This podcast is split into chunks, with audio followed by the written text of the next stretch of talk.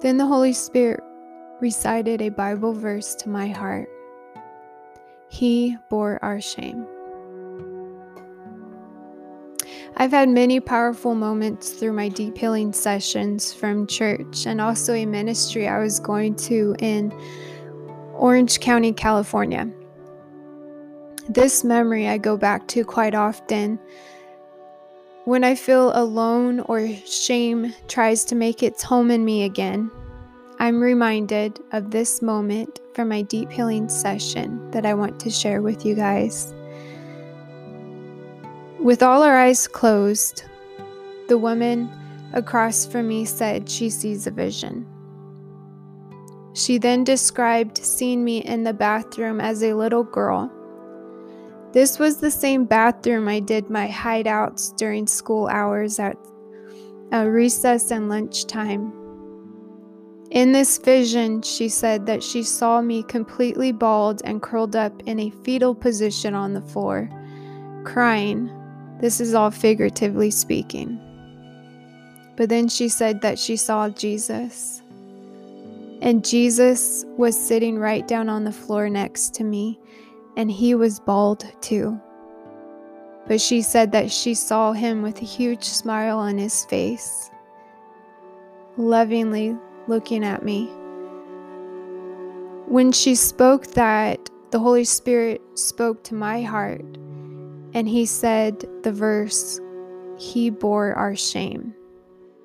And then I thought of what she just told me Jesus was bald too. I spoke out loud as the Holy Spirit was ministering to my heart in that room. Jesus carried my shame. I then envisioned Jesus with the crown of thorns piercing his skin blood dripping down his face as he was being mocked, slapped, and spit on. Jesus knew what shame felt like, but he experienced it like a champ. Jesus was strong for me, and he was strong for you. Then he hung on that cross, carrying the sins and the curses of the world. Jesus hung on that cross, carrying my curse trichotillomania. Jesus knew what TTM felt like because he carried it for me. It was at that moment the Holy Spirit showed me how much the Bible is alive and pierces through every moment of our lives.